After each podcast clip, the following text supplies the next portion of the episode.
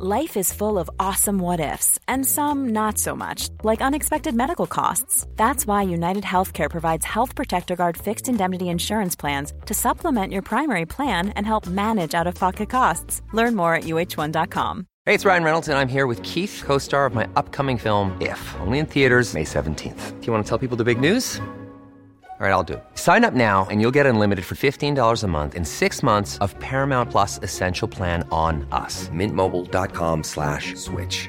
Upfront payment of $45 equivalent to $15 per month. Unlimited over 40 gigabytes per month. Face lower speeds. Videos at 480p. Active Mint customers by 531.24 get six months of Paramount Plus Essential Plan. Auto renews after six months. Offer ends May 31st, 2024. Separate Paramount Plus registration required. Terms and conditions apply if rated PG. Wow. Nice. Yeah.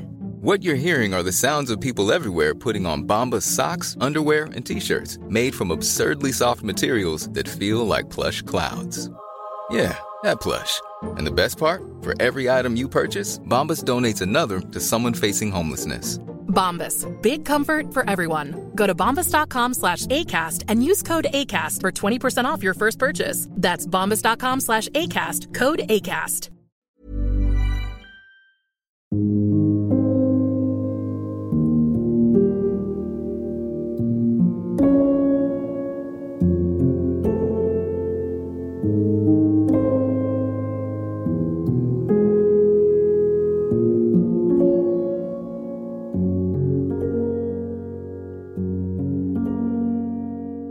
Welcome to Season 5, Episode 37 of They Walk Among Us, a podcast dedicated to UK true crime.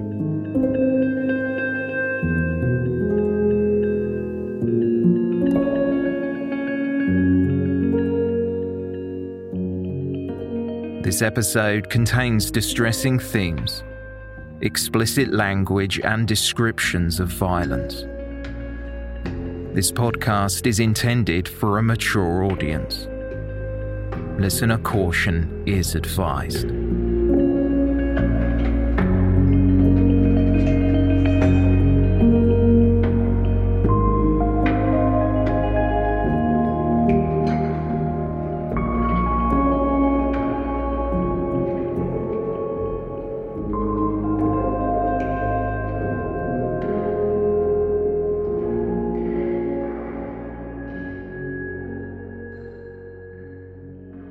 Forensic team dressed head to toe in white overalls comb the field. In their hunt for clues, they stood several meters apart as they steadily maneuvered through the muddy grassland, which was bordered by trees and dense bushes. The nearby road was closed off, and tracking dogs were deployed around the scene. The discovery was made by refuse collectors near the Cheshire village of Ashley, located on the boundary of Greater Manchester. On their morning round, shortly before quarter to eight, from the cab of the vehicle, one of them saw something on the side of the road. As the rubbish truck slowed on the narrow lane surrounded by open fields, one of the workers jumped down to the tarmac and approached with trepidation. They realized it was the body of a young male. He was face down, partially dressed and covered in a mixture of blood and dirt.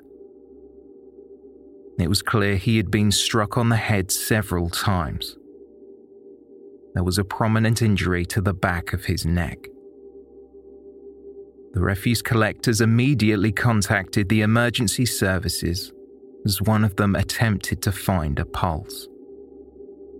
A call handler gave instructions on how to perform CPR and chest compressions.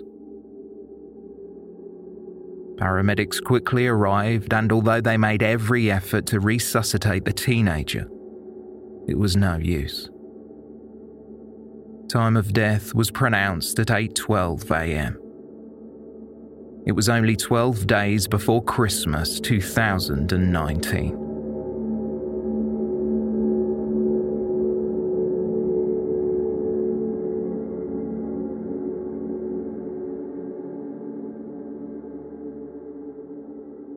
Police officers descended on the scene. it was plain to see that someone had moved the body. The victim was attacked and then left overnight, exposed to the elements.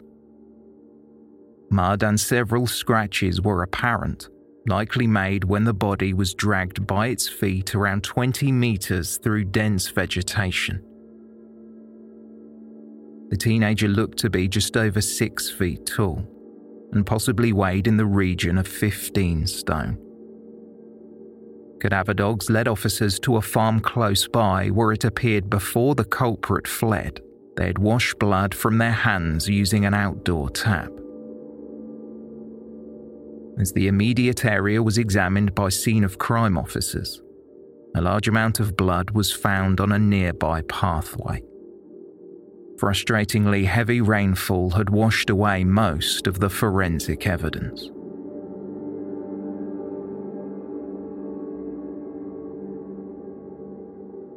Coincidentally, the previous evening a frantic appeal had been made online as a teenager from the village of Pickmere near Knutsford, around nine miles southwest, had been reported missing after he failed to return home. The 15 year old had last been seen dressed in a jumper on which the word Kenzo was printed, a pair of black jeans, and some black and white trainers. Alexander Rodda was a pupil from Holmes Chapel Comprehensive School. He worked part time in the Windmill Inn, close to where he lived. Around 12 hours before the discovery, Alex's mother had been out on the night of Thursday, December 12th, with a friend. When she returned, her son was still not home. She called him but had been unable to get through. She contacted the emergency services telling the operator that Alex always carried his mobile phone with him and he would always answer it. A search by torchlight was conducted throughout nearby parks. Fraud posts were made on social media as the family prayed for a positive outcome. Tragically, on the morning of December 13th, their worst nightmare would be realised.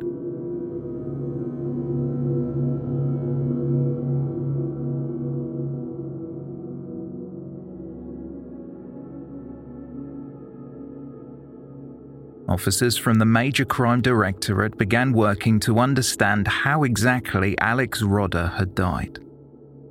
The consensus was without question.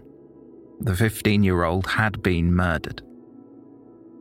Cheshire Police appealed to anyone who had captured footage from CCTV or a dashcam in Ashley from the evening of December 12th to the early morning of December 13th.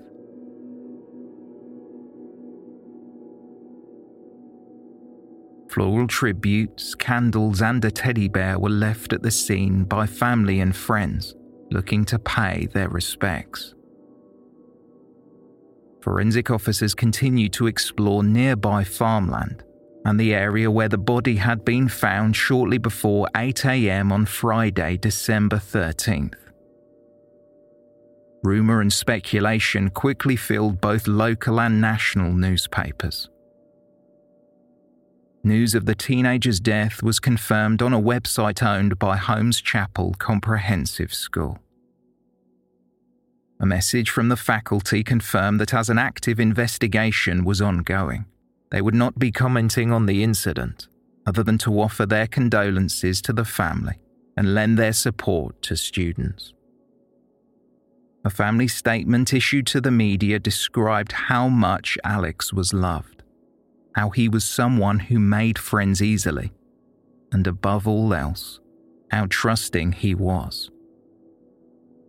Neighbours and acquaintances recalled Alex fondly and said he was always dressing up, never failing to make people laugh.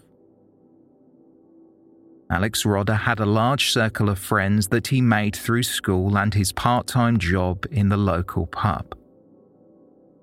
He enjoyed sharing photographs with his followers on Instagram, but numbered almost 4,000.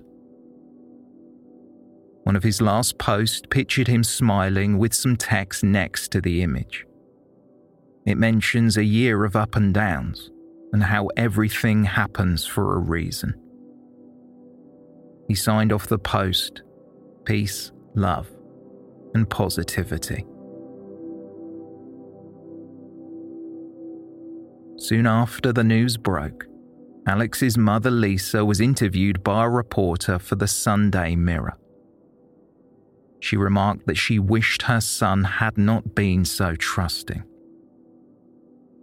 Lisa Rodda considered her son kind, but also naive. He was only 15, she said. That made him vulnerable. I am heartbroken. Lisa's former partner and Alex's father, Adam, a publican, would later share a post about his son's death on social media. He thanked his friends and family for the support he had received. Please say a little prayer for my beautiful baby boy, he wrote.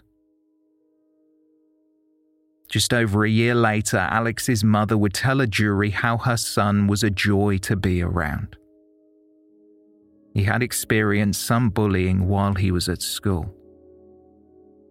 When Alex was 13, he had told his mother he was gay.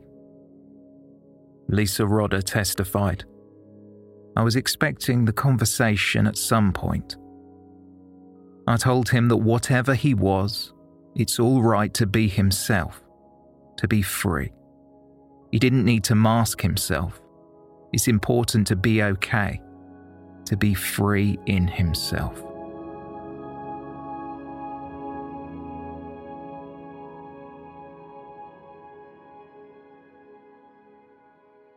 Little was known of what exactly had happened and how 15 year old Alex Rodda travelled to the open fields near Ashley. Still, the Cheshire Constabulary wasted little time in the pursuit of the truth. It was confirmed that an 18 year old male taken into custody was being questioned by detectives. He had been arrested on suspicion of murder. The young man was reportedly living with his family in the village of Ollerton, around seven and a half miles east from Pickmere, where Alex Rodda lived, and about six and a half miles north from the village of Ashley, near where Alex's body was found. Alex's friends were interviewed. They described how he had been taken advantage of by the person it was being alleged had ended his life. According to initial news reports, Alex had met the suspect half a dozen times, although the accuracy of that statement was in question. Before he died, Alex had told a friend he was meeting someone. They were going to somewhere referred to as a secret place in the forest.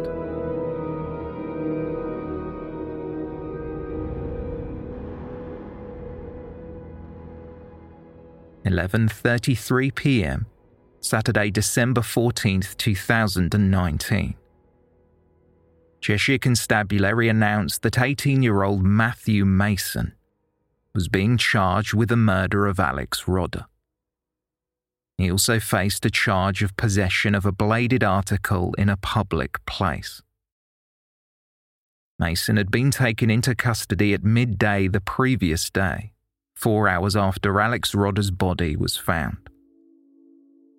Mason was arrested some 45 miles away in Staffordshire. He was scheduled to appear at South Cheshire Magistrates Court in Crewe on Monday, December 16th.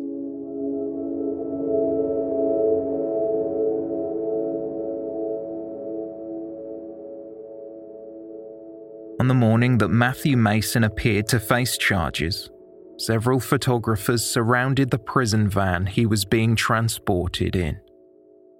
The lenses of their cameras pressed up against the tinted glass windows. One photo of Mason, widely circulated in the press, pictured him dressed in an open neck white shirt and dark trousers, appearing bleary eyed and somewhat dishevelled was looking directly at the camera. families of both Mason and Alex Rodda filed into the public gallery of South Cheshire Magistrates Court. In the 15 minute hearing, Mason was read the charges he faced. It would later be revealed that when Alex's mother Lisa was trying to track down her son the night he went missing, she spoke with his friends. Lisa Rodda discovered that Alex was in the company of Matthew Mason. She found out Mason's number and called him, asking where was her son. Matthew Mason said that Alex had been dropped off at 6 pm near his school. He claimed that Alex was going out shopping with some friends in Manchester. Distraught and under the belief that Mason was lying, Alex's mother said she was going to call the police. The 18 year old stated he would be happy to meet in person to explain what had happened, even offering to help. But Mason was told in no uncertain terms to stay away.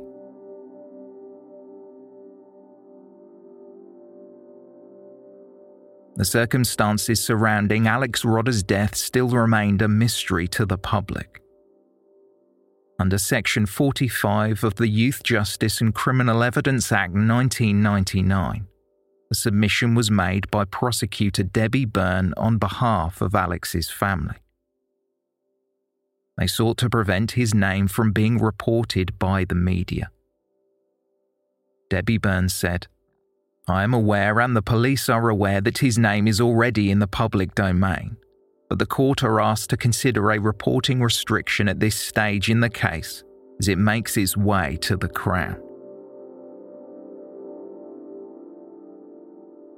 At the discretion of the court, submissions like this provide anonymity for victims, witnesses, and defendants under the age of 18 when proceedings commence balancing the child's welfare against the public interest and the media's right to report.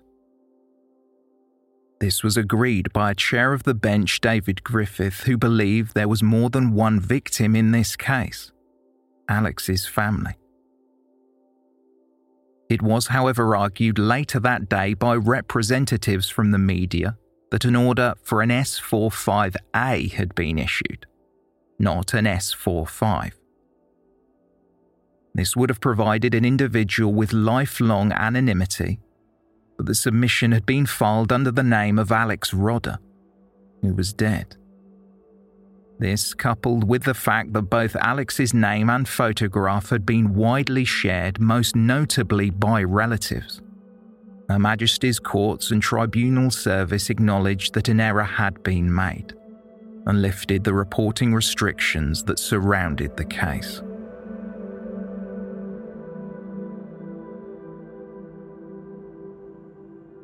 The tabloids were quick to report that Matthew Mason, the young man in custody charged with murder, lived with his relatives in a large farmhouse. He worked as a part time apprentice mechanic for Ashbrooks, a company that hired agricultural machinery. Mason was also studying a three year agricultural engineering course at Reaseheath College in Nantwich. He was often seen at church with his parents and two sisters. Like Alex Rodda, Mason had also been a pupil at Holmes Chapel Comprehensive School. Several images of Mason pulled from social media pictured him fishing, proudly holding up his catch, a pastime he shared with his father. Mason had been stopped by police as he was travelling through Staffordshire on Friday, December 13th. Automatic number plate recognition cameras had captured his vehicle travelling in the direction of Telford, so officers were deployed to take Mason into custody. When Mason's car slowed to a stop after it was shadowed by a patrol car, an officer approached the driver's side window on foot. The young man in the driver's seat looked to his right, but did not follow the instructions of the officer when he was asked to put his hands on the wheel and slowly get out of the vehicle. Mason stared blankly into space. The window was smashed and Mason was pulled from the car and restrained. Officers noted dried blood on his hands and under his fingernails. The suspect was taken to Middlewich Police Station for questioning.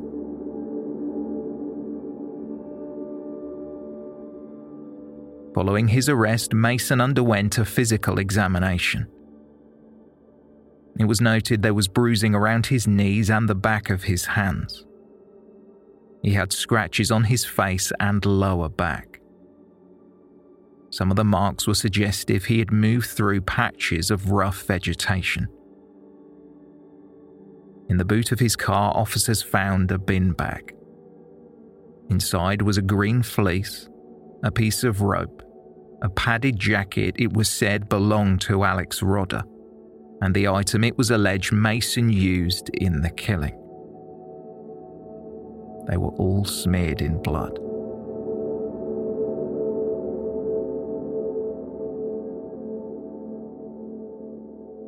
When interviewed by officers for Cheshire Police, Mason chose not to say anything other than no comment.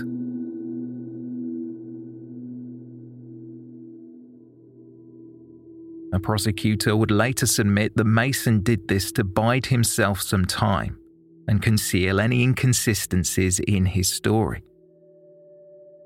It was only when he learned of the evidence against him he constructed his argument. It was suggested Mason knew by adopting this approach he would not provide any conflicting statements. His account would remain congruous.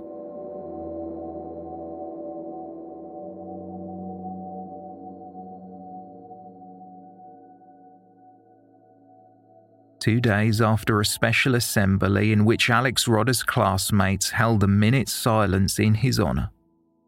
Dressed in dark grey prison issue clothing, the accused Matthew Mason appeared at Chester Crown Court via video link from HMP Altcourse. Both families were again in attendance, and cries and sobs could be heard from the public gallery. The honorary recorder of Chester, Judge Stephen Everett, recognised the tragedy of the case and the emotional nature of what had occurred. He thanked the families for their conduct throughout the proceedings. Mason was told he would be held on remand over Christmas and could enter a plea in February.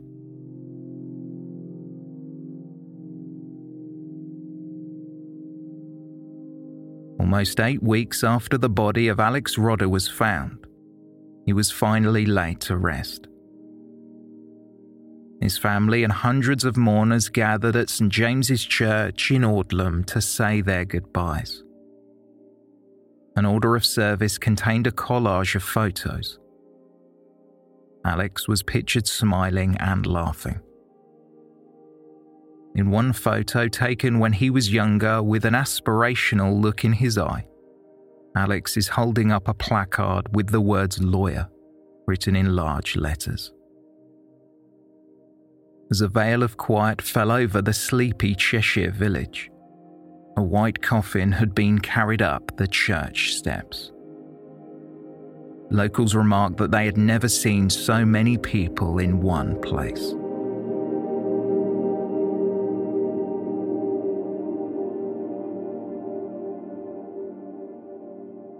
Via video link from HMP Altcourse, Matthew Mason spoke only to confirm his name and voice his plea.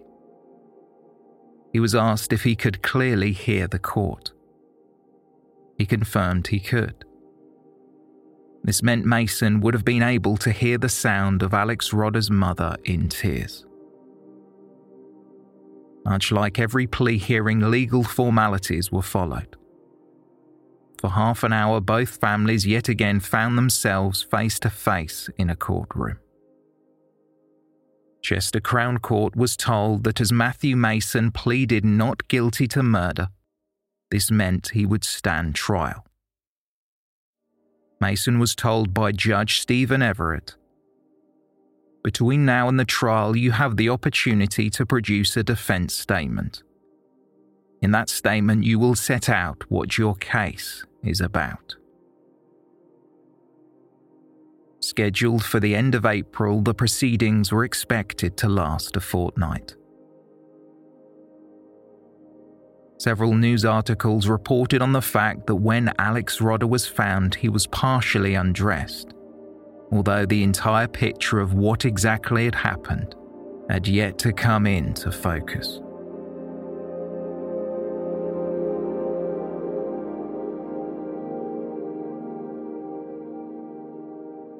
As with many trials scheduled for spring 2020, coronavirus brought not only the legal system but the entire country to a standstill. This meant the justice would have to wait. The trial was rescheduled not once, but twice. Although the legal proceedings were expected to start in April, another eight months would pass until Matthew Mason was brought before a jury. The events leading up to Christmas 2019 were recounted to Chester Crown Court.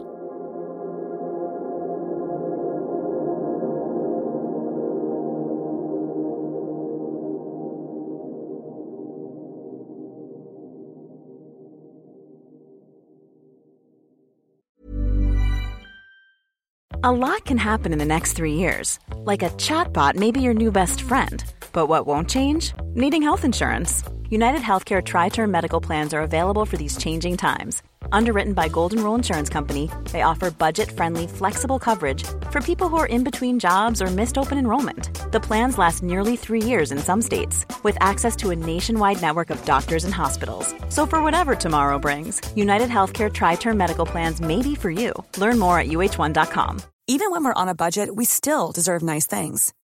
Quince is a place to scoop up stunning high end goods for 50 to 80% less than similar brands. They have buttery soft cashmere sweaters starting at $50, luxurious Italian leather bags, and so much more. Plus, Quince only works with factories that use safe, ethical, and responsible manufacturing. Get the high-end goods you'll love without the high price tag with Quince. Go to quince.com/style for free shipping and 365-day returns. Many of us have those stubborn pounds that seem impossible to lose, no matter how good we eat or how hard we work out. My solution is PlushCare. PlushCare is a leading telehealth provider with doctors who are there for you day and night to partner with you in your weight loss journey. They can prescribe FDA-approved weight loss medications like Wegovy and Zepbound for those who qualify. Plus, they accept most insurance plans. To get started, visit plushcare.com slash weight loss. That's plushcare.com slash weight loss.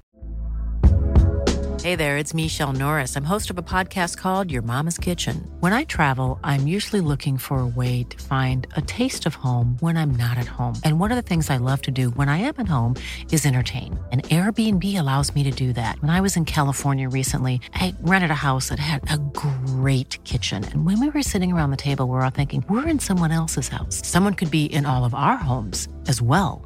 If you have a home, but you're not always at home, you have an Airbnb.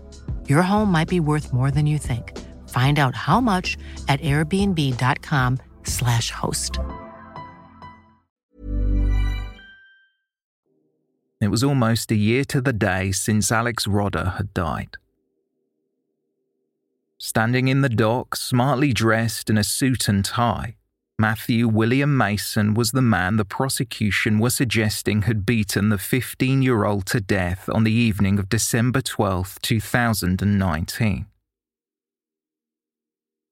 Mason had received a message from Alex through Snapchat earlier in the day, and CCTV captured part of the journey Mason made in his car, a black Renault Clio.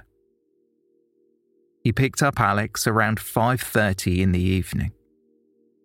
The pair drove to a remote piece of woodland near Ashley. Mason's car remained in the same location for just over half an hour. Experts tracked Mason's vehicle through telematics data from a black box that monitored the car and its movements for insurance purposes. This proved at the very least that the vehicle was in the vicinity of the area where Alex's body was found during the period in which it was believed he was killed.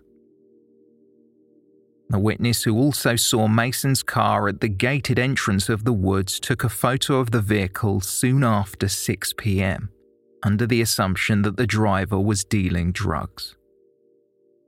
When they heard about the murder inquiry, the witness made a report to the police and submitted a photo. Matthew Mason was then identified as the owner of the black Renault Clio. The jury were instructed by the judge that they did not have to decide who killed Alex Rodda. That much was clear. Their task was to determine whether Matthew Mason was guilty of murder. Armed with a heavy spanner 36 centimetres long, it was submitted by the Crown that Mason had inflicted more than a dozen blows to Alex's head in an attack that was described as brutal and merciless. There were defensive wounds to Alex's hands. A Home Office pathologist noted that some wounds to the forehead and scalp were four centimetres across. Blood spatter had been found 20 metres away, suggesting the body was moved after it was struck. Pathologist Dr. Christopher Johnson later testified.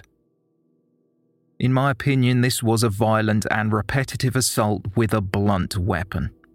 I estimate it involved the landing of at least 15 separate blows with a blunt shaped weapon. A large spanner could have been used to inflict the blunt injuries. I record the cause of death as blunt force hemorrhage.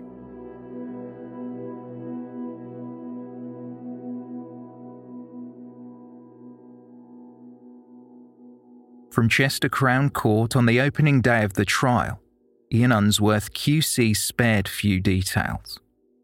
He recounted how Alex was persuaded to travel to the woods before the attack.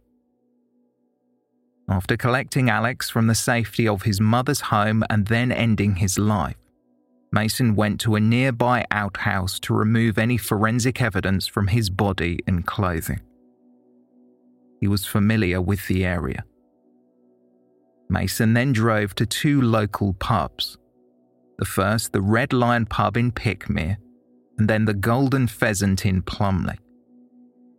His movements were again captured on CCTV. Witnesses who were friends of Mason's and members of the Young Farmers Club described his behaviour. Nothing seemed out of the ordinary. However, weeks earlier, several members of the club had been approached by Mason. He asked if he could borrow some money. According to them, he previously appeared depressed. Mason had recently broken up with his girlfriend, and something was on his mind. That night, when one of his friends pointed out to Mason that he had some blood on his jeans, he replied that he had had a nosebleed. While out with his friends on December 12th, Mason took a picture of himself and posted it on his Snapchat account.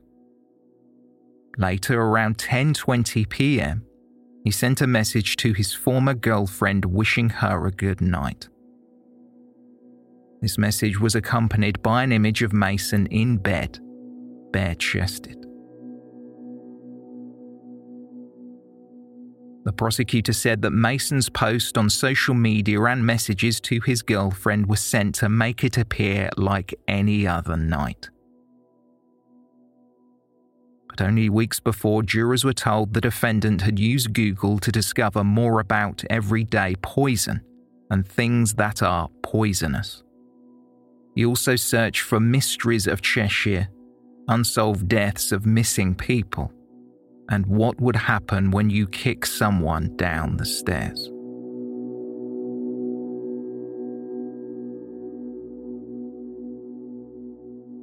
Ian Unsworth QC explained that Alex Rodda and Matthew Mason had grown close in the months leading up to Alex's death.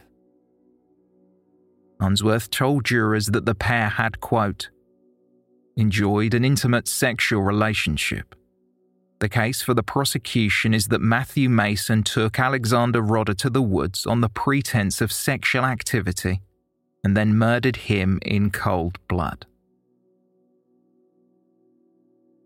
When Alex's body was found, some of his clothing had been removed. It has been reported that the 15 year old's trousers and underwear were pulled down to his ankles. Unsworth observed that in a state of undress, Alex would have been highly vulnerable to an attack. The pattern of injuries suggests a violent, repetitive assault.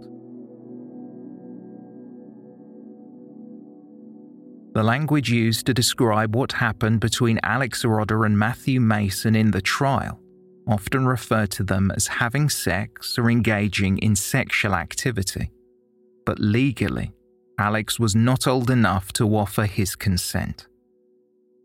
It is a criminal offence in the UK to have sex or engage in a sexual act with someone who is younger than 16 years of age. Matthew Mason was committing a crime. Although the public often uses the term statutory rape, this expression is not utilised in the legal text that underpins the Sexual Offences Act 2003 in England and Wales, Sexual Offences Northern Ireland Order 2008, and Sexual Offences Scotland Act 2009. Mason committed the crime of sexual activity with a child, as Alex Rodda was 15. Had Alex been under the age of 13, then the crime would have been rape. From a sentencing perspective, the distinction is essential. As Mason was 18, this too would have been an influencing factor that would have seen him face a harsher punishment had he been charged with any sexual offences. After experts reviewed the electronic correspondence between Alex Rodda and Matthew Mason. Based on their social media messages, it was clear Mason had engaged in sexual activity with a child. A witness, a friend to Alex, would later say that they were aware of at least five occasions when this occurred.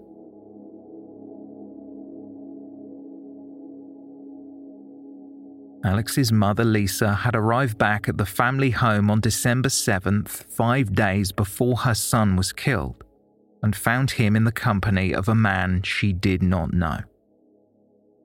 Alex appeared unsettled by his mother's arrival. Although introduced as a friend, Alex had never mentioned this person before. His mother warned her son not to see him again he never said a word, appearing almost robotic. Alex's mother was certain that the man intended to harm her son. Lisa Rodda would later describe the encounter with Matthew Mason. My whole body felt fear, she testified. His eyes were soulless. He was cold and soulless.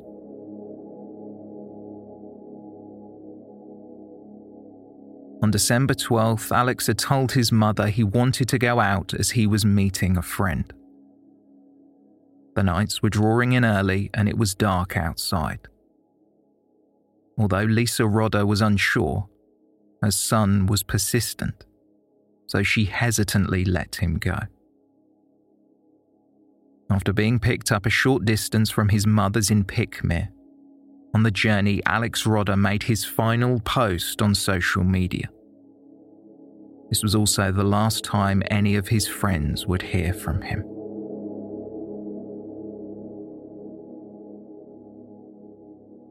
At the start of November, six weeks before his death, Alex Rodda sent Matthew Mason's girlfriend, Caitlin Lancashire, a message through Instagram.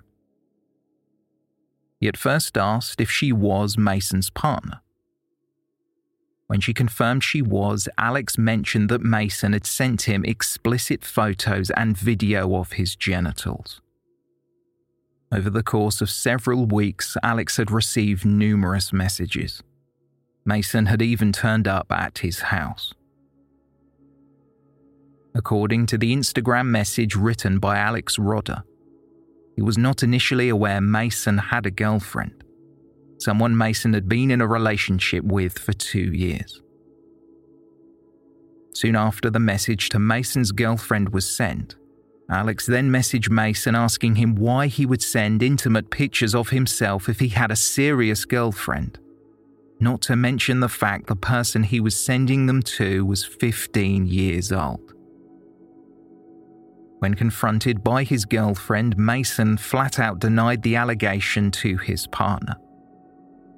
As a result, the young couple split up. They, however, still remained in touch.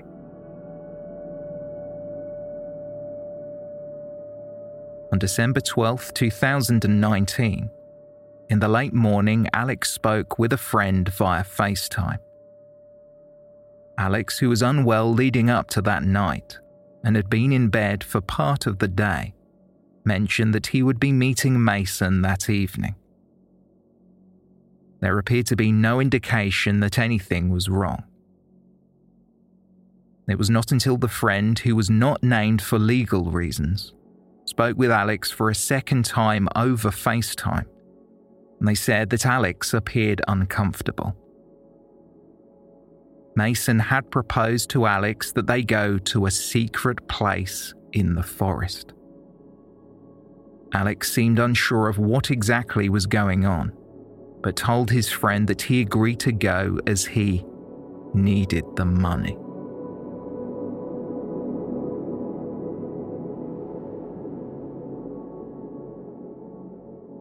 For reasons that weren't yet apparent, at the start of November, Alex Rodda's bank account began to receive financial deposits from Matthew Mason. Analysis of their financial records showed that Mason sent Alex £50 on November 4th.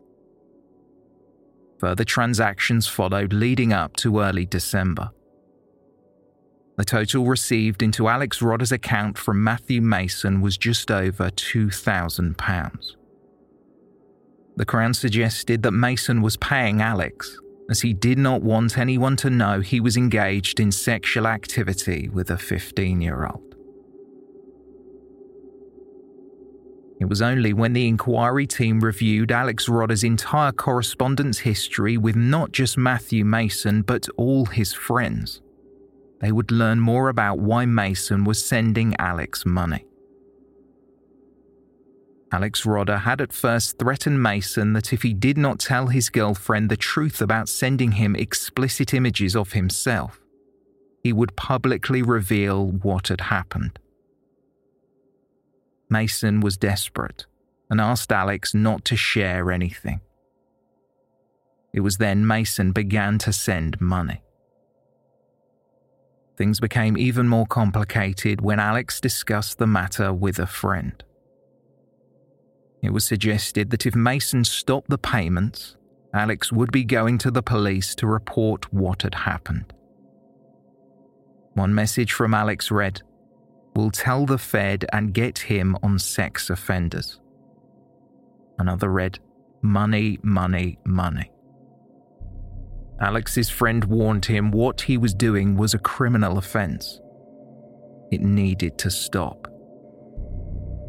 In one message recovered from Matthew Mason's phone, he told Alex he could no longer afford the payments, as he would have no money left.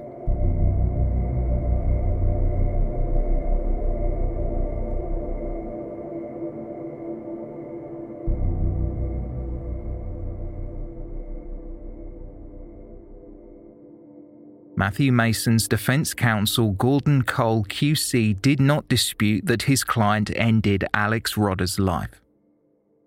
He did not argue that Mason picked up the defendant on the evening of December 12th with a spanner in his car.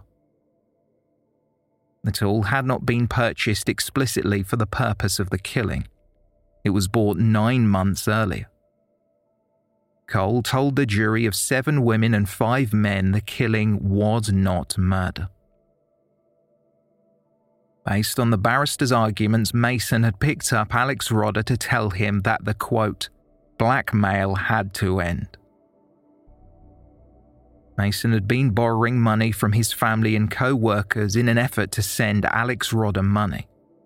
Money that it was being alleged Alex was demanding otherwise, he would reveal what had happened.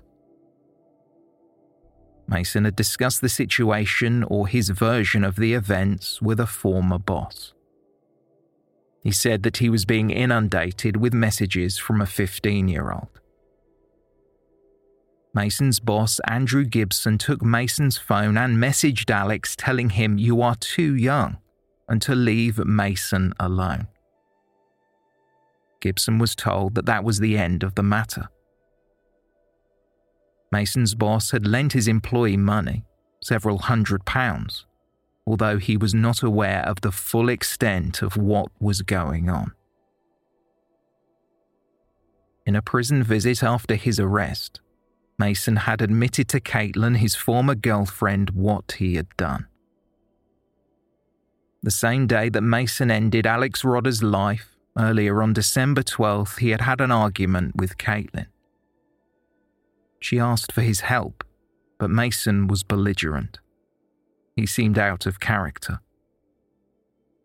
Caitlin then came to learn of Alex Rodda's disappearance and how the police were now investigating the matter. She asked Mason if he was involved. He had first promised he had nothing to do with it. Throughout the night, he had been sent messages asking if he'd seen Alex Rodda.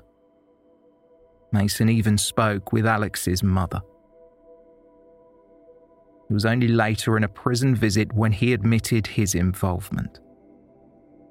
Through tears, Mason told Caitlin that every time he saw Alex in the lead up to the teenager's death, he was parting with hundreds of pounds. From the stand, Caitlin told the court that Mason explicitly admitted to the killing, but said to her that he could not go on the way things were, and that's why he did what he did.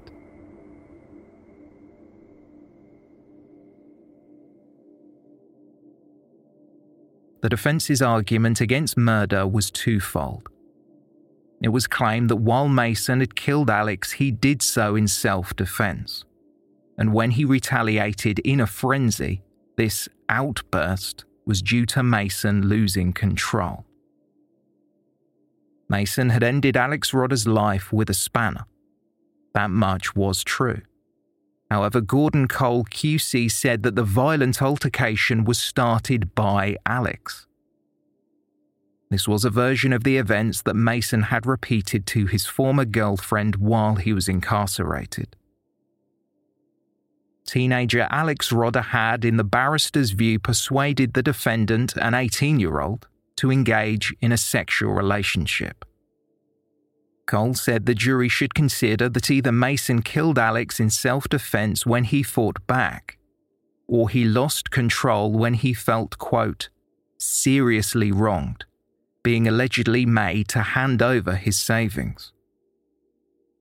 If the jury agreed to the latter, it would reduce murder to the lesser offence of voluntary manslaughter. Speaking to the jury, the prosecutor, Ian Unsworth QC, had acknowledged Alex's behaviour before his death was that of a quote, immature young man who did not cover himself in glory at every turn. Even if that is a view that any one of you share, the prosecution contend that that simply does not provide an excuse, let alone a defence for what this defendant did. A friend of Alex's would later say, I think he saw it as a game, a relationship he just didn't understand. I don't think he understood the concept of what was going on.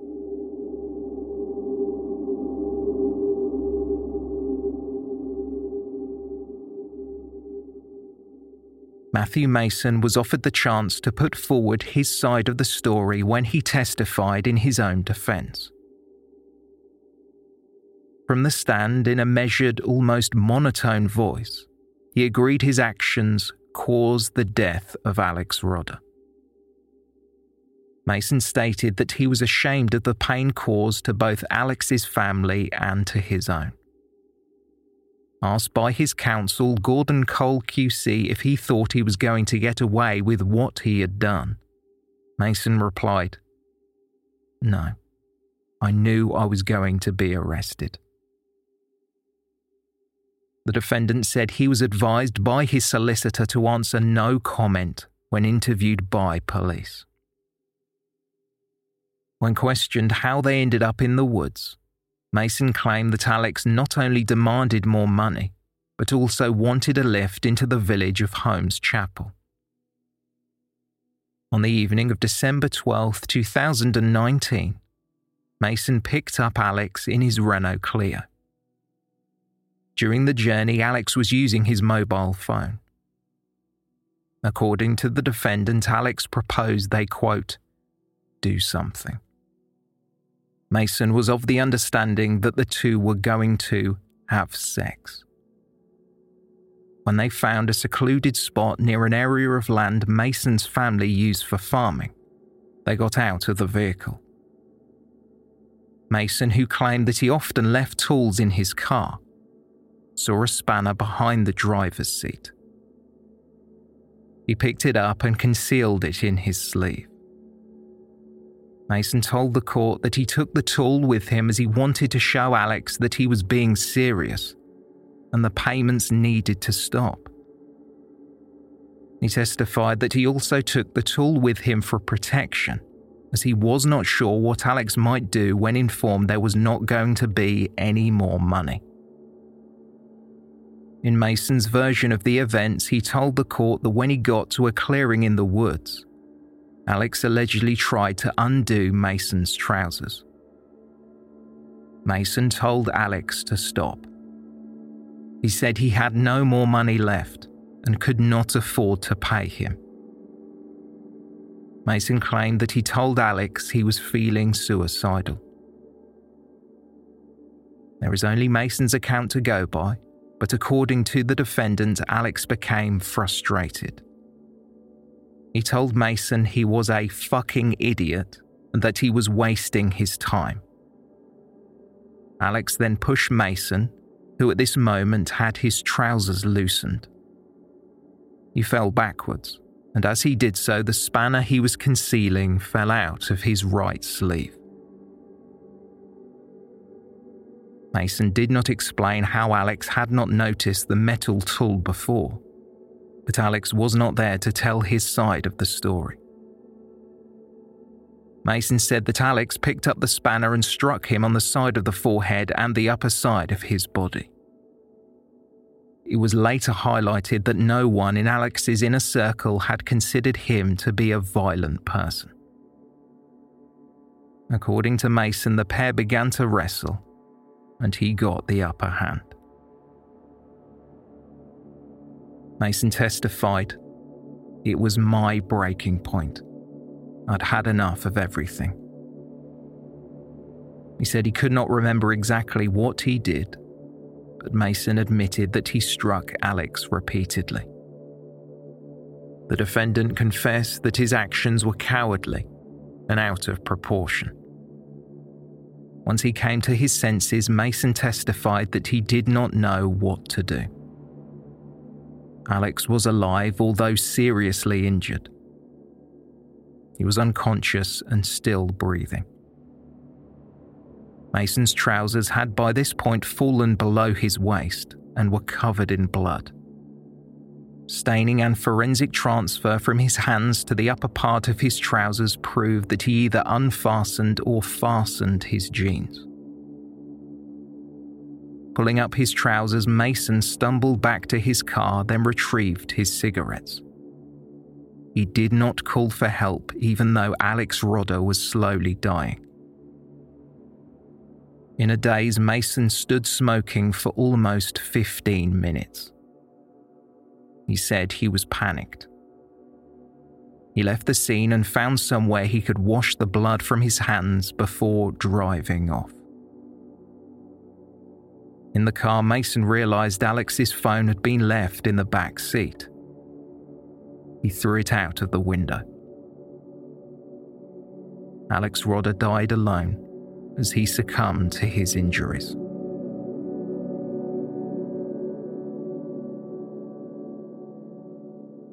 A short time later, Mason met up with friends for a few drinks and pretended nothing had happened. He said he wanted to try and get the quote, normality back in life. Within hours, he was contacted asking if he had seen Alex. He even offered to help find him. But it was only when he received an alert from the police at 12:35 a.m. this spurred Mason to return to the scene.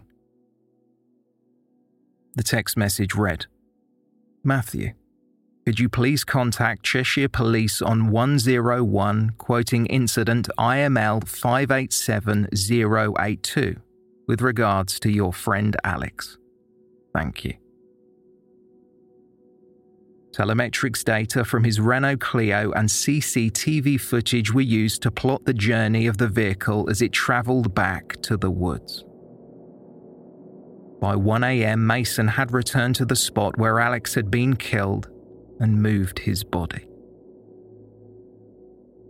Arguing for the Crown, Ian Unsworth QC said that Mason did this to better conceal what he had done. However, he was unable to. On the other hand, Mason claimed it would have been days before Alex's body would have been found. So he said he moved it to a spot that was visible from the road. From the stand, Mason was asked several questions by his defence counsel Gordon Cole QC. The exchange deserves reproducing considering Mason was alleging that he was struck first by Alex. Did you mean to kill him? Gordon Cole QC asked. Matthew Mason replied, No. Did you want to kill him? No. Did you want to seriously hurt him? No. Did you take him into the woods to kill him? No. Was any of what happened planned? No, Mason replied.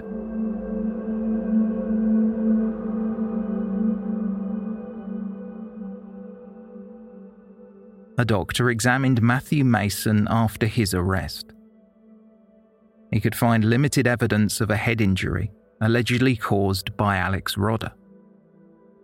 It was possible a light to medium punch would not leave significant markings, but a substantial blow from, say, a spanner would leave bruising and swelling. There was no evidence Matthew Mason had been struck with such an object.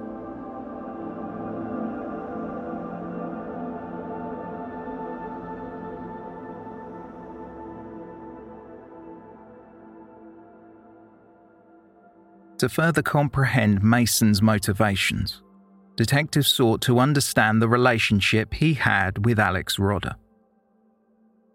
The pair had first communicated on Facebook in the latter half of 2019.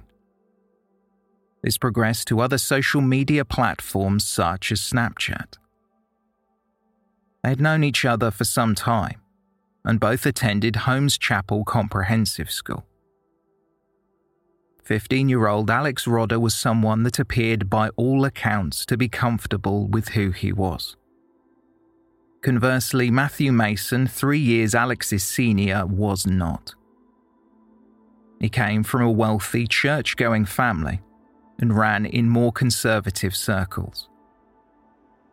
Mason would later admit that some of his friends were homophobic and racist. He wanted to hide what was going on.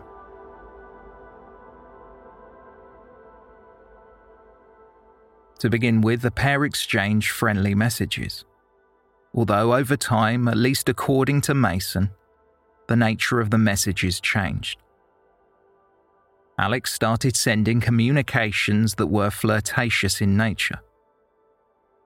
Mason claimed that Alex said he was, quote, fit, and in one exchange asked him if he was wearing any clothing.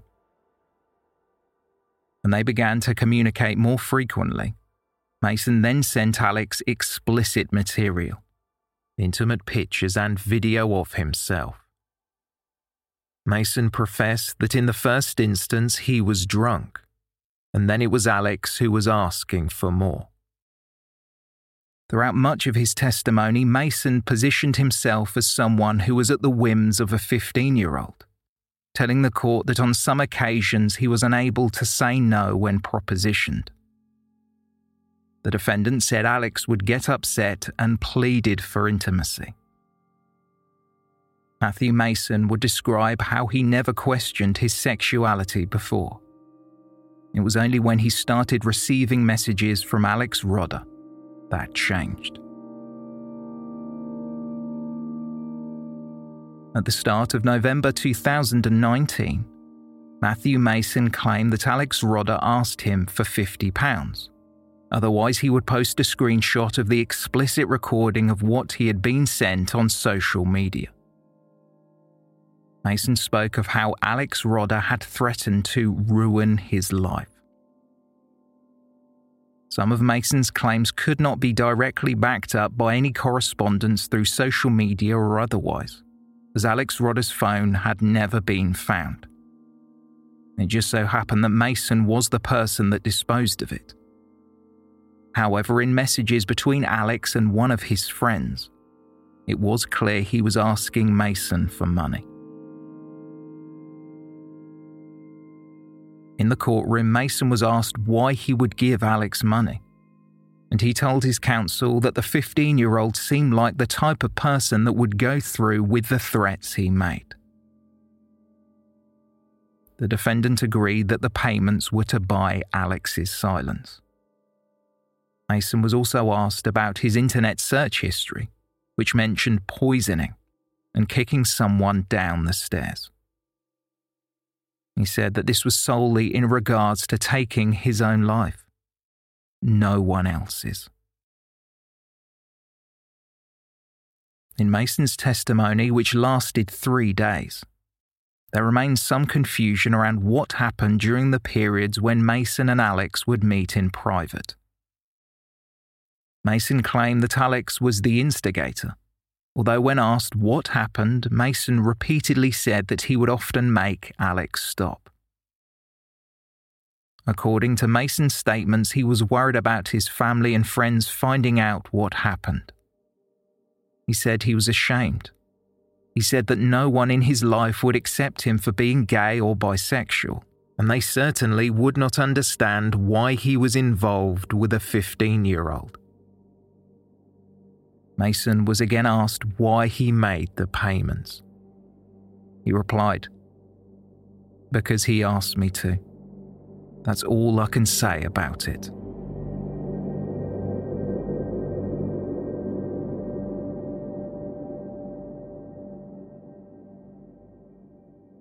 Give this case no thought at all over the break. I hope you all have a happy and peaceful Christmas. Those were the words uttered by the judge after the trial was briefly halted for the holiday period. The trial was set to resume in 2021. Jurors had been reminded of the arguments from both the prosecution and defence. Ian Unsworth QC, arguing for the Crown, told Chester Crown Court that Mason knew what he planned to do and had even researched how he would go about it.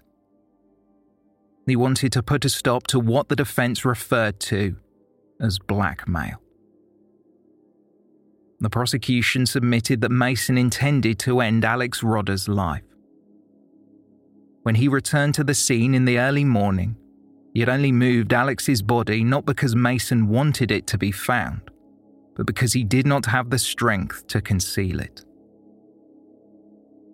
Alternatively, the defence proposed that Matthew Mason acted in self defence. Barrister Gordon Cole QC had told the court that it was not Mason who struck Alex first, but it was the other way around. His client was defending himself and then lost control while in a panic state. He was said to be influenced by the situation he found himself in, being told he would have to make numerous payments to stop explicit images of himself being shared on social media by the very person he killed. The judge had reminded the jury of the loss of control defense. Quote, in certain circumstances, a person charged with murder may not be guilty of murder and instead be guilty of manslaughter. Did Matthew Mason kill Alex Rodda as a result of loss of control? Loss of control is defined as an inability to maintain your actions in accordance with a considered, justified, and normal reasonability. You must consider all of the evidence, the injuries, and the force of the blows needed to inflict the injuries. The defence argued that Matthew Mason had a justifiable sense of being seriously wronged because he was being, quote, blackmailed by Alex Rodda.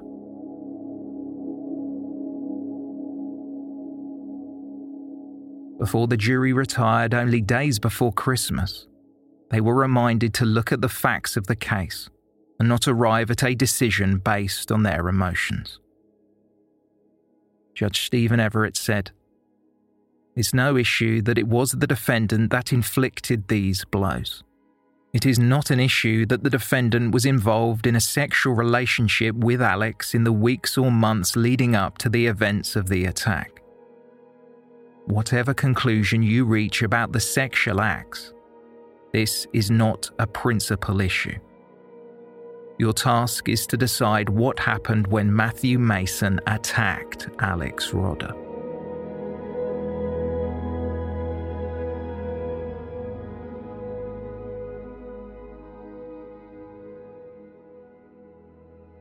when the jury reconvened at Chester Crown Court in the new year. They heard closing arguments before they retired to make a decision. The judge asked that they arrive at a unanimous verdict.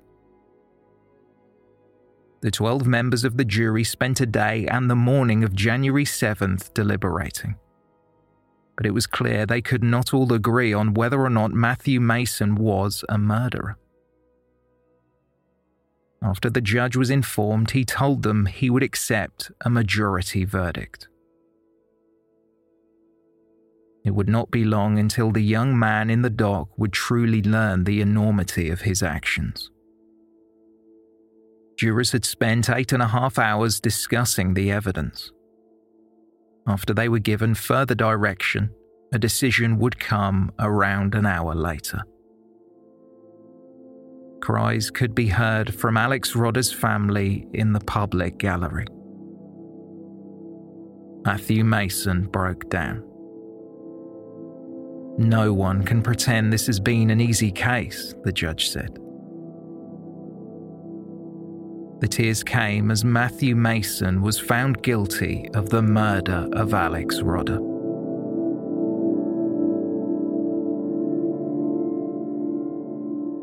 As sobs were also heard from the jury, the judge told Mason that it was clear he had been using the trial to try and escape a murder conviction. Judge Stephen Everett said the evidence against him was overwhelming. The judge thanked jurors for the truly terrible and difficult task they had before them. Explaining that it was not his position to pass an opinion on the case, jurors were told. You had to decide what was in his mind. You now have to trust me to pass the appropriate sentence.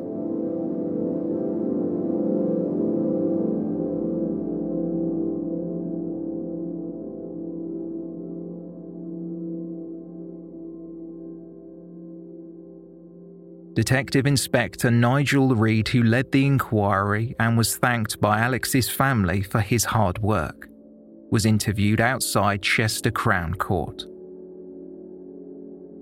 Reed described how Mason sought to commit murder undetected in a spot where no one would witness him bludgeoning to death a 15 year old.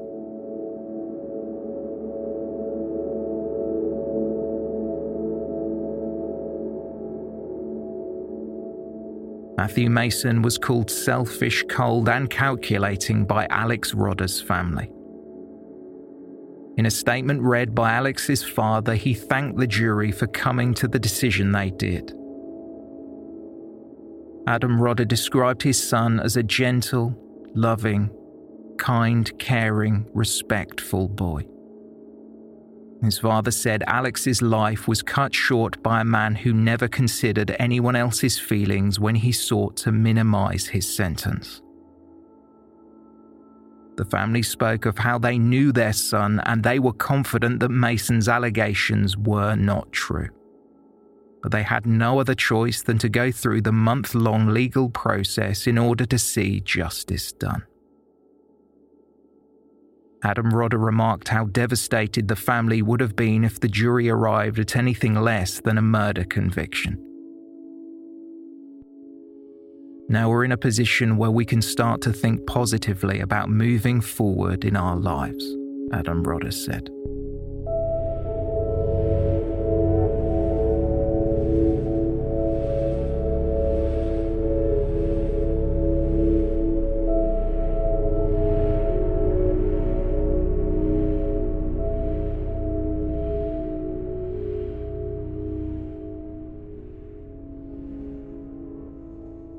So, where are we now? On January 25th, 2021, three weeks after Matthew Mason had been convicted of murder, Alex Rodda's family returned to Chester Crown Court. Before sentencing, their victim personal statements highlighted the hole that had been left in their lives after Alex's passing. Unlike the conclusion of the trial where the tears never seemed to end, Mason looked out from the dock, staring blankly into nothing, at no one. Alex's mother Lisa said she struggled to see a future without her son. His father had fought not to take his own life to be with Alex. Lisa Rodda reflected on the bond she had with Alex and the unconditional love she felt. He was happy. He was 15, and he was full of joy, inspiration, and enthusiasm for life, and he loved everyone. We raised him in love. He wasn't raised in fear. He was brought up with no mask. He was proud to be himself. He was 15 he was courageous. He was joyful.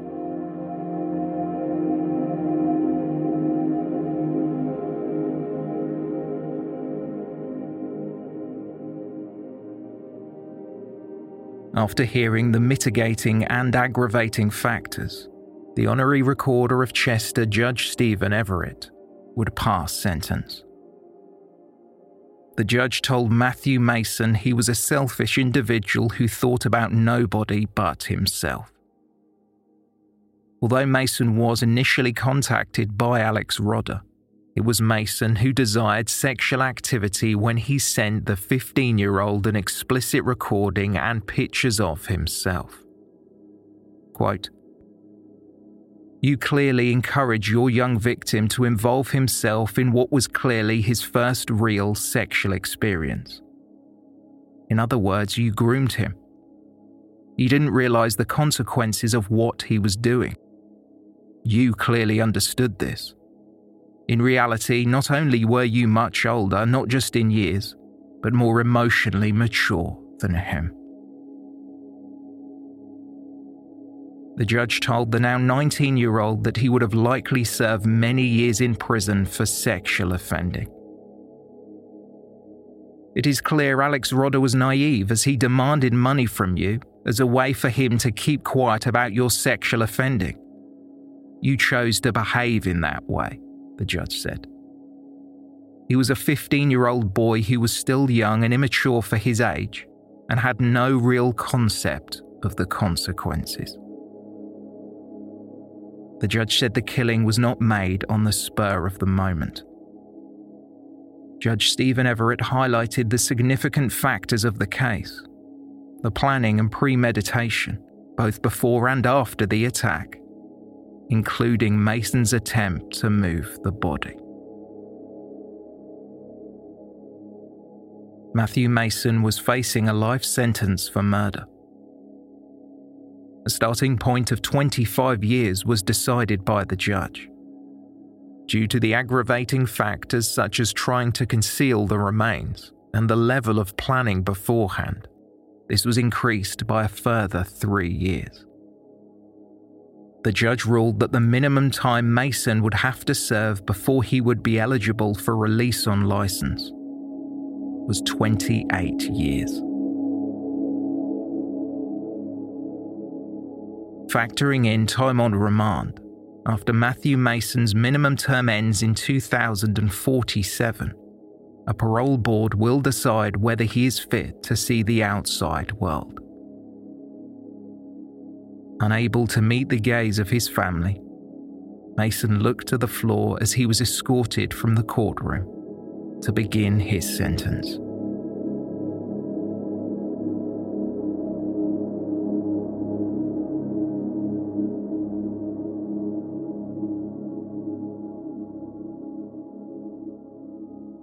Before sentencing, Alex Rodda's father spoke about how much he missed his son, how much he would miss seeing Alex experiencing the things in life that we all take for granted having a loving relationship, getting married, having children.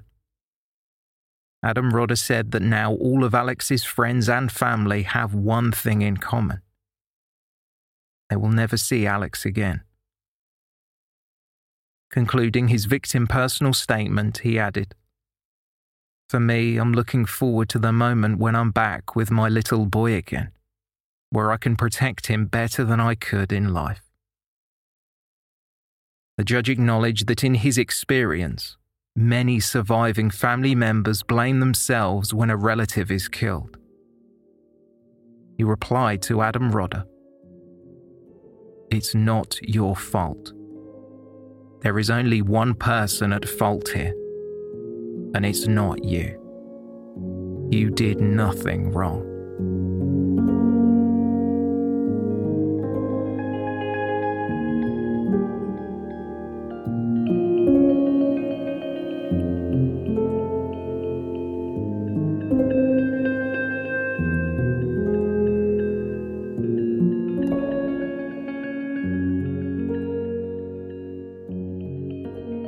Thank you for listening.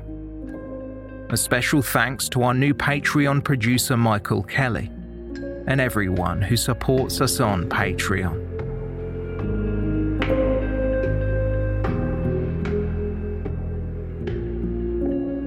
For more information on this episode, please see the show notes or visit our website, theywalkamonguspodcast.com.